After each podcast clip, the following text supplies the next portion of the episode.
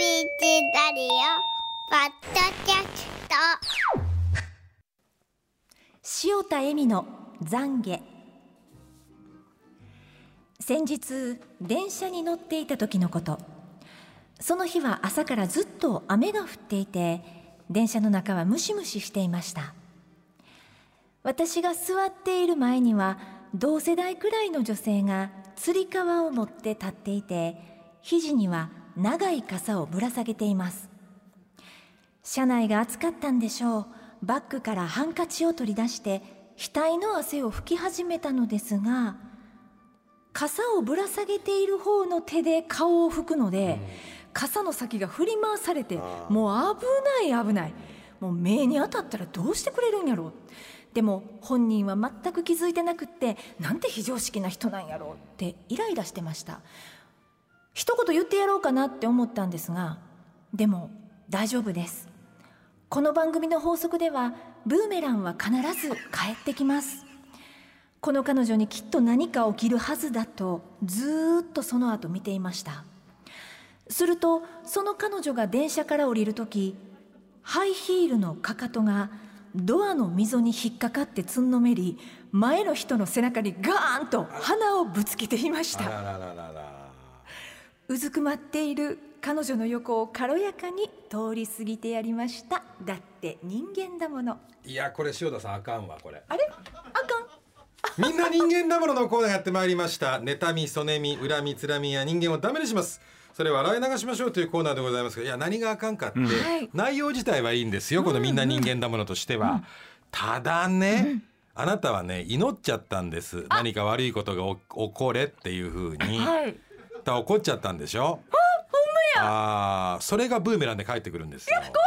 え私にですよあね今度なたにもちろんですもちろんです。ちょっと待ってくださいよ。あのさ何暑かった時にこうちょうどこそうそうそう。あの肘のところにね肘のとこにかける。えー傘かけて,、うんかけて。そっちでそれ危ないわめっちゃ危ななかったんですよもう。ただそのブンブン目までこんやろ。すごかったんですって。す そんな汗の引き方だったの？ごかったもうまそれ私だけじゃないよ。その梨本雅さんみたいだった梨本雅さんぐらい恐やったらね縮です。恐縮です。みたいな吹いてたやったらそれはバーンなりますそう。私の両サイドの人もうってこうあ危ない後ろに引くぐらいそうです。傘がブルンブルン。ブンブン。でそんだけ動いたら気つくやろと思うんだけど気づかないの？全く意に返さないの。えな同世代ぐらいの女性。同世代ぐらいですねちょっと綺麗な感じ。それともそうじゃない感じ、普通です。普通か。微妙やなそれも傘の先がでもそんななんていうんですかこうこっちに刺さ上に上がるってことでしょ？上その肘にちゃんとね、うん。あの引っかかってたらめっちゃ上がるんで固定されて。めっちゃ あの吹いたら。先先が？先が。うん。だからだからし視点と作用点みたいな。そうです勢いでくる。だから先がもうカチッうわと。うんうでもそのそのブッチャーの狂気シューズみたいに先がとんがってんかったらそんなに目に来ることもない。でも傘は危ないよ危ないですか？傘の細いから。先を女性の傘細いもんね。細いから。うん。めちゃくちゃうわこれでもなんか言うたろうかでも言うたら自分に降りかかるからやめとこうと思ったのは正しいですよ、はい。ところがなんか起きりゃいいのにと思っちゃったら本当にヒールが穴に挟まっちゃって前にもうそれコントやんもう そうなっちゃっえ笑ったらあたかんね。ごめんなさい。ちょっと笑ってしまったかいやいやいやいや。らもうこれ戻ってくるわ。今日帰り気をつけてくださいねわかりました。それでは皆さんから頂戴した人間なもののご紹介に参りましょう。科学的根拠も何もないですけどね。ええなんて？全て科学的根拠もないですけどあーそうね思っちゃった。それは残念です。松尾さんも気をつけて。根拠がないと思った。全て科学的根拠もないですけどね。それはね分泌業にな方に言ったら失礼だけどね、すべてを科学で片付けようというところに人間の限界があるんです。その通りですえ？そのそうなんですよ。えびっくりした。科学で解明できないことはある。世の中にいっぱいあるんです。分からへん。なよかれと思って言うて言うてみたらえらいとこから思わぬ矢飛んできたからなんかよう分からへんけどよう分からへんけどフォロー皆さんからのしたつもりがね。フォローしたつもりバランス取っとこうかなと思ったらよう分からんとかよう矢飛んできよう分からんよ矢飛んできたけど皆さんからのお便りがありますからまあ あれしましょうか。もう。お便り参りましょう。52歳女性ラジオネーム裏の裏まで裏のです。さんの人間だもの。某大手企業の人事総務で派遣社員として働いています。私は就業証明書会社で働いている証明書などを発行する窓口をしているのですが社員さんは在宅勤務の方が多く書類を直接渡そうとデスクに伺ってもいないこともしばしばです。そういう時はお届けに参りましたがいらっしゃいませんでしたとメールで連絡をする。とほとんどの方は次の日に私の席まで出向いてくださってわざわざ来てくれてありがとうなどのお言葉をかけてくださいます。そういう方は決まって部長課長クラスの位の高い方とても腰の低い方が多いです。しかし平社員の40代から50代くらいの男性に限って今日出社してるから届けに来いだの。書類が仕上がるのが遅いなどと文句を言います。だから私はその人の文書にはわざと小細工をします。書類を渡す前に前もってトイレの若干湿り気のある部分に触れそのまま触らず封筒に入れてお渡しするようにしています。もちろんべちゃべちゃにはしません。若干の湿り気がポイントです。だって人間だもの。これどういうこと？トイレのどこ？便器？どこ床これ分かる。それともあの手を洗うところのも湿り気横。なのかでもそれやったらそんなにこうそうですよ罪悪感ないもんね。ね。便器でしょ。うやとしたらねなかなかな破壊力ですけど。便器で和式？若干湿り気のあるところに置いて絶対手に触れないように折ってうん就業証明書会社の封筒に入れてあどうぞ塩田さんどうぞこちらです。あら運気アップ。運だけにってね。あのそうね。出世してる人は腰が低い人が多いんだって。で平社員の出世してないじ50代ぐらいの男性は今持ってこいとかね。だから出世制まあそれは真理ですわそれは態度ででもいいですね。こう出世してる人が腰の低いっていい会社だねこれ。大手企業ねどういうこと？大手企業の人事総務で派遣でお働きになってるから、ええええそれはだって社員何万人もいるような大手企業なんだろうね、だからその就業証明書でなどういう時にいるのか知らないけど、その就業証明書を欲しいって人も結構いるんだろうね、毎日何人かはね。ねでその出世してる部長課長クラスの人は腰が低いんだって。平社員が腰が低くないんだって。いい会社だね。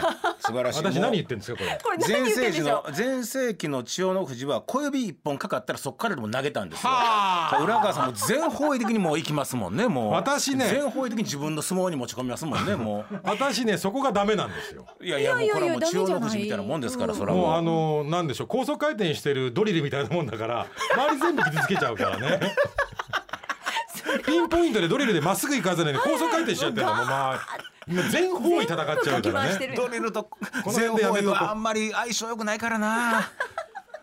いい会社やね。裏の裏まで裏のですさん。ただいいね。おトイレ。トイレ。でね。なんかちょっと僕もやろうか今度。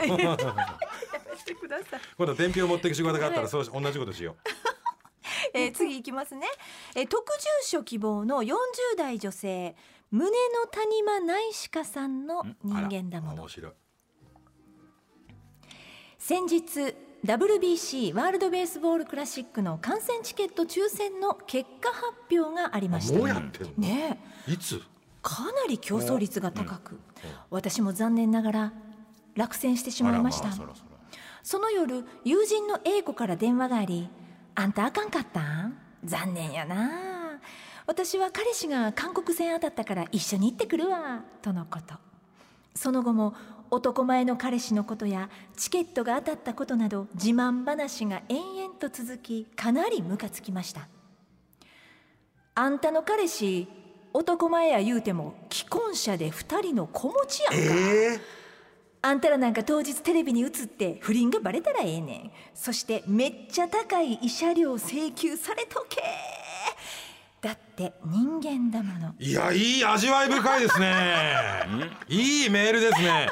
え40代女性。はい。友達が、はい。はい。えー WBC の観戦チケットええ当たったことを、ええ自慢げに不倫回訴して、そそうでしたね。あこれねあなたが祈ってる通りこう同じこうそんなことになりますよ。テレビ映りますよガーンって。あらあドキドキするねテレビ見て本当映っていい人なんかねみんなねあれ。ねえ。まあね。でも映っていい人じゃないといかないんじゃないですか？だからそうなんですよ、映っていいからね球場に来てるという前提テレビ局が撮ってるんですよ、そうでしょうね、だからそんな映っちゃいけないと来ちゃダメなのよ。そういうテレビ中継やるところは。こんなとこ映るかっていうところにファール飛んでいってね。映るね。